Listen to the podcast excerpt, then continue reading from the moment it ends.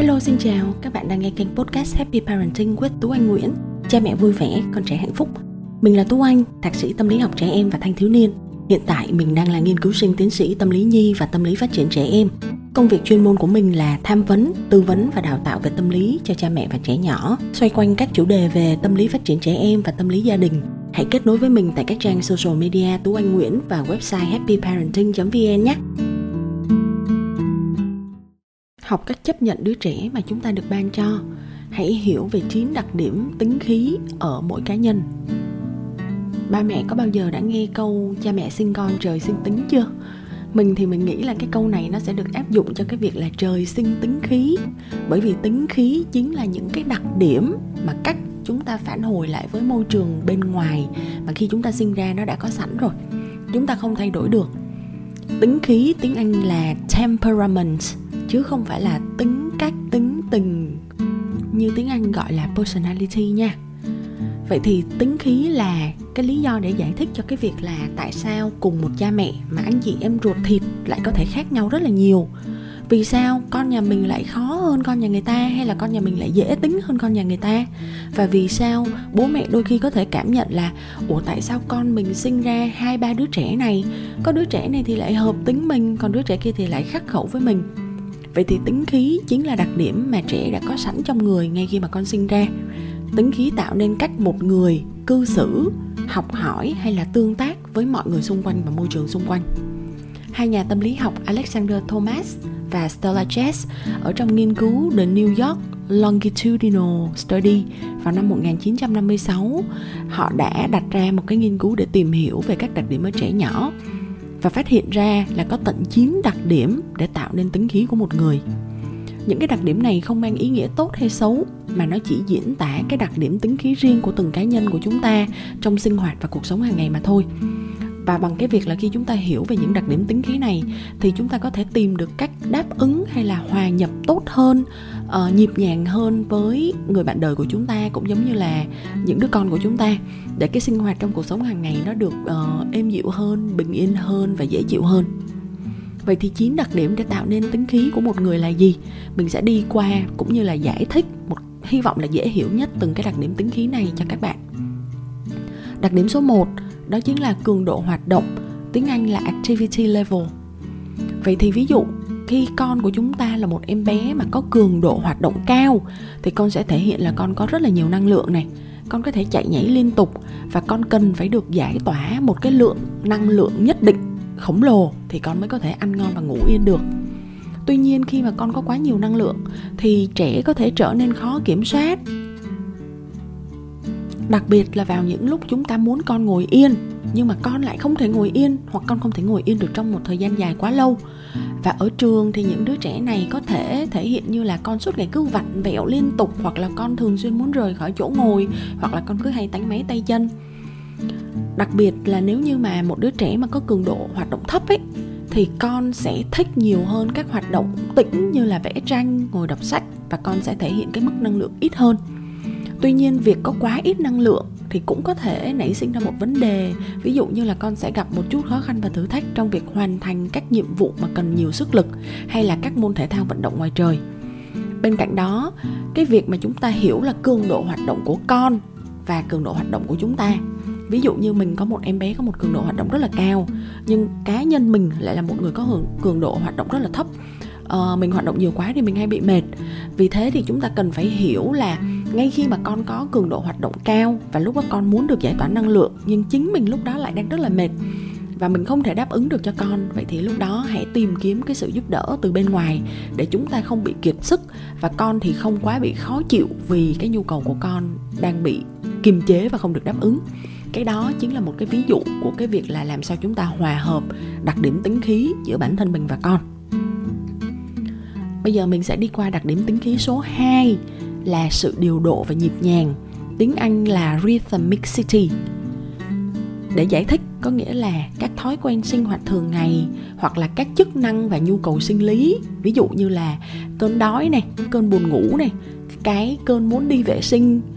của trẻ nó nằm ở mức độ dễ đoán hay là khó lường một số trẻ thường dễ dàng và linh động với các sự thay đổi trong nền nếp sinh hoạt hàng ngày. Ví dụ như là con không cần routine, con không cần lịch sinh hoạt nhất quán, nhưng mà khi chúng ta yêu cầu con ăn thì con cũng ăn được. Khi chúng ta yêu cầu con đi ngủ thì con cũng đi ngủ được. Rồi à, cái việc mà đi toilet của con thì có thể là cũng không đúng bon giờ hàng ngày. Nhưng mà ngược lại thì có một số trẻ thì con bắt buộc là phải sinh hoạt theo một cái thời khóa biểu cố định và nhất quán để đảm bảo là mọi việc thuận lợi ăn đúng giờ ngủ đúng giấc giờ giấc đi vệ sinh thì cũng phải đúng bon cái giờ đó hàng ngày. Thì cái sự điều độ và nhịp nhàng ở từng bạn nhỏ có thể sẽ khác nhau và chính bản thân chúng ta cũng sẽ khác nhau. Để biết được những cái điều đó thì sẽ cho chúng ta cái ý tưởng và uh, chúng ta biết được là à chúng ta cần phải sắp xếp những cái lịch trình sinh hoạt hàng ngày như thế nào đặc biệt là trong những cái giai đoạn có những sự thay đổi ví dụ như là chuyển nhà này hay là chúng ta đi du lịch nè hoặc là có những cái sự thay đổi trong việc sinh hoạt trường lớp của con đặc điểm tính khí thứ ba đó là phản xạ bản năng, tiếng anh là initial response. Phản xạ bản năng tức là cái cách mà trẻ phản ứng hay là trẻ đón nhận những thứ mới lạ. Những thứ mới lạ này bao gồm là thức ăn, đồ chơi, người mới xuất hiện ở bên cạnh trẻ hay là nơi chốn mới mà trẻ cần phải làm quen. Có những trẻ, cái phản xạ bản năng của con là con sẽ rất hào hứng, con rất thích thú và con rất hiếu kỳ với bất kỳ điều gì mới lạ nhưng ngược lại, cũng sẽ có những đứa trẻ thì con sẽ rất là cẩn trọng hoặc là dè chừng, hoặc là con tỏ ra là con con không thích những thứ mới luôn. Và con cần rất nhiều thời gian để con quan sát, con thích nghi với những trải nghiệm mới. Và đặc biệt là với những cha mẹ mà có nhiều hơn một đứa trẻ, ví dụ các bạn mà có 2 đến 3 con ấy, các bạn có thể quan sát và thấy là những đứa trẻ của mình, cái phản xạ bản năng của con sẽ rất là khác biệt và cả bản thân của chúng ta cũng khác biệt nữa vậy thì khi chúng ta hiểu cái đặc điểm tính khí về phản xạ bản năng của con thì chúng ta sẽ có những cái sự chuẩn bị uh, một cách phù hợp khi mà chúng ta cần giới thiệu những điều mới mẻ cho con biết. Đặc điểm thứ tư đó là khả năng thích nghi tiếng anh là adaptability. Thì để giải thích cho khả năng thích nghi này là với mỗi thay đổi trong cuộc sống hoặc môi trường sẽ có những trẻ chấp nhận và thích nghi một cách khá dễ dàng và nhanh chóng. Con không tốn nhiều thời gian và con con cũng có cái phản xạ bản năng đó là con rất là hào hứng và tích cực. Nhưng mà ngược lại, có những trẻ sẽ cần nhiều thời gian hơn để chấp nhận những cái sự thay đổi, hoặc là những cái sự thay đổi này cần phải diễn ra từ từ, từng bước một. Rồi thì con sẽ chấp nhận thôi, nhưng mà con cần chúng ta kiên nhẫn với con hơn một chút đôi khi chúng ta muốn con của chúng ta lớn lên, phát triển thành một đứa trẻ, phải thật là flexible, thật là dễ thích nghi. Và chúng ta có thể cảm thấy khó chịu vì con chậm thích nghi, con khó thích nghi, con khó hòa hợp với mọi người. Tuy nhiên, mình nghĩ là cái gì nó cũng có hai mặt.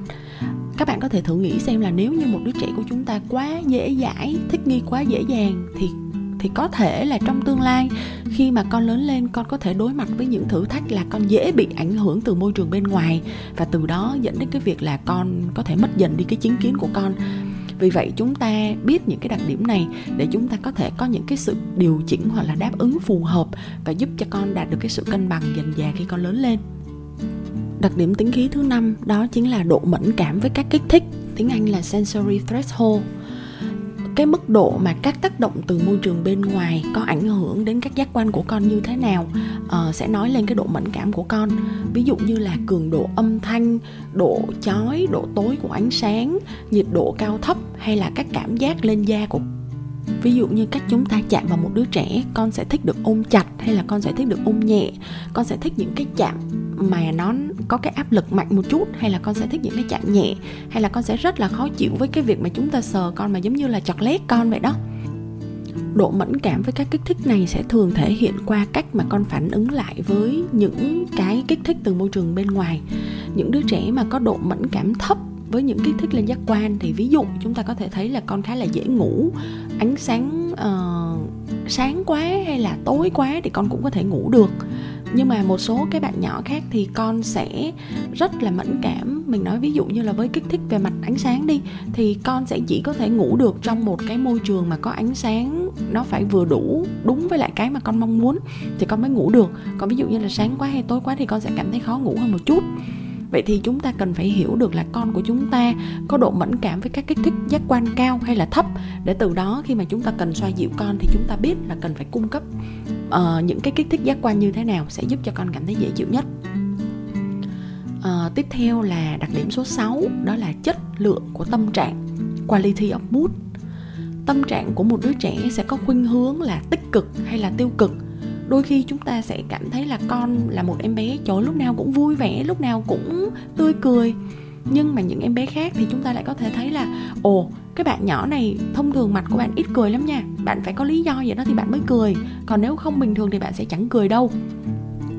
Vậy thì chất lượng của tâm trạng ở một đứa trẻ mà có chất lượng tâm trạng vui vẻ tích cực thì con sẽ có một cái bản năng tự nhiên là con vui vẻ, con dễ gần. Nhưng mà một số trẻ khác thì chúng ta có thể thấy là con thường dễ cáu hơn, con dễ bực bội hơn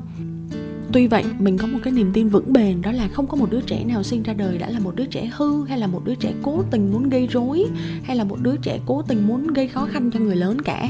Chỉ là con sinh ra với những cái đặc điểm như vậy thôi. Và chúng ta, khi mà chúng ta hiểu cái đặc điểm của con như vậy, thì chúng ta sẽ có được cái cách tương tác phù hợp để giúp cho cái chất lượng của mối quan hệ giữa chúng ta và con, nó sẽ có một cái sự gắn kết vững bền và lành mạnh nhất.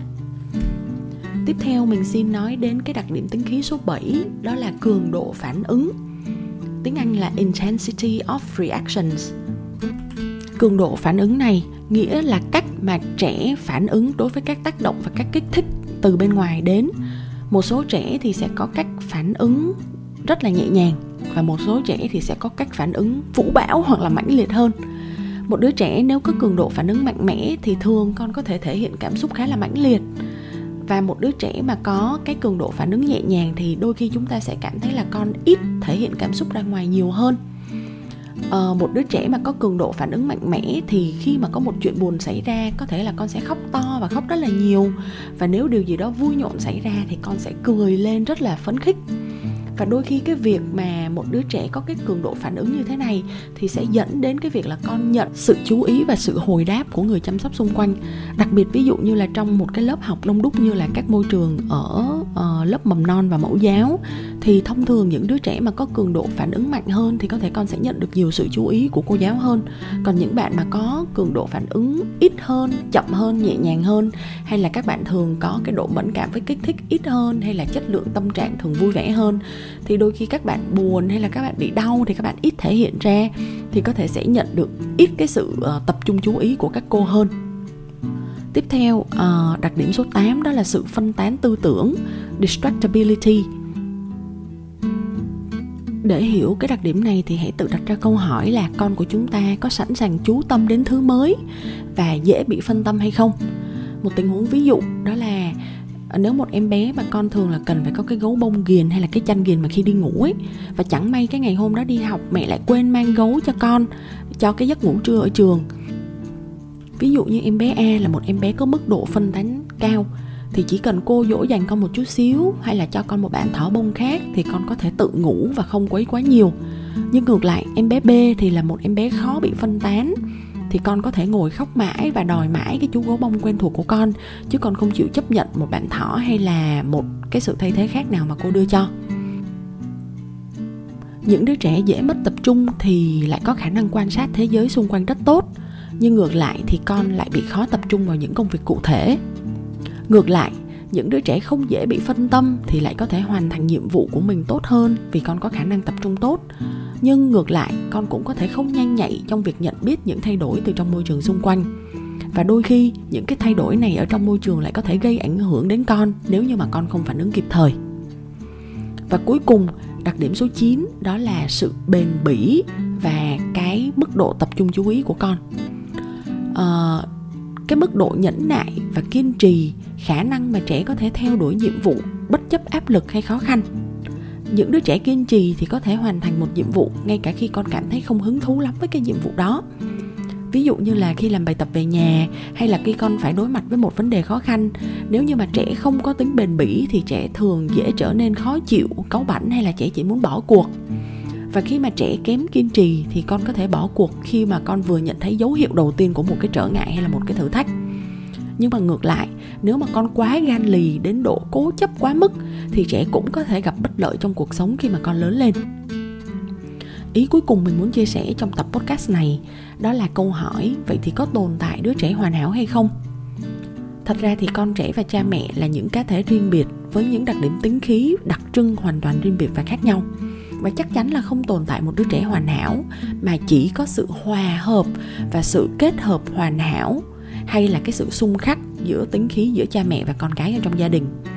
Vậy vì chúng ta lớn hơn trẻ mà, chúng ta khôn ngoan hơn trẻ và chúng ta cần phải tìm ra được cái điểm cân bằng ở cái sự mong đợi của chính chúng ta và khả năng đáp ứng của con. Điều này là vô cùng quan trọng để cha mẹ có thể đảm bảo tinh thần làm cha mẹ tích cực. Khi chúng ta hiểu rõ tính khí của con thì chúng ta có thể chấp nhận bản thân của con, ở bên cạnh cùng con, giúp con học hỏi, vươn lên và phát triển cha mẹ có thể không thay đổi hoàn toàn được các đặc điểm tính khí của con, nhưng chúng ta có thể đồng hành ở bên cạnh để giúp cho con trau dồi các thế mạnh và các đặc điểm tốt của con. Từ đó, các điểm yếu sẽ tự động giảm bớt. Và quan trọng nhất, thông điệp cuối cùng,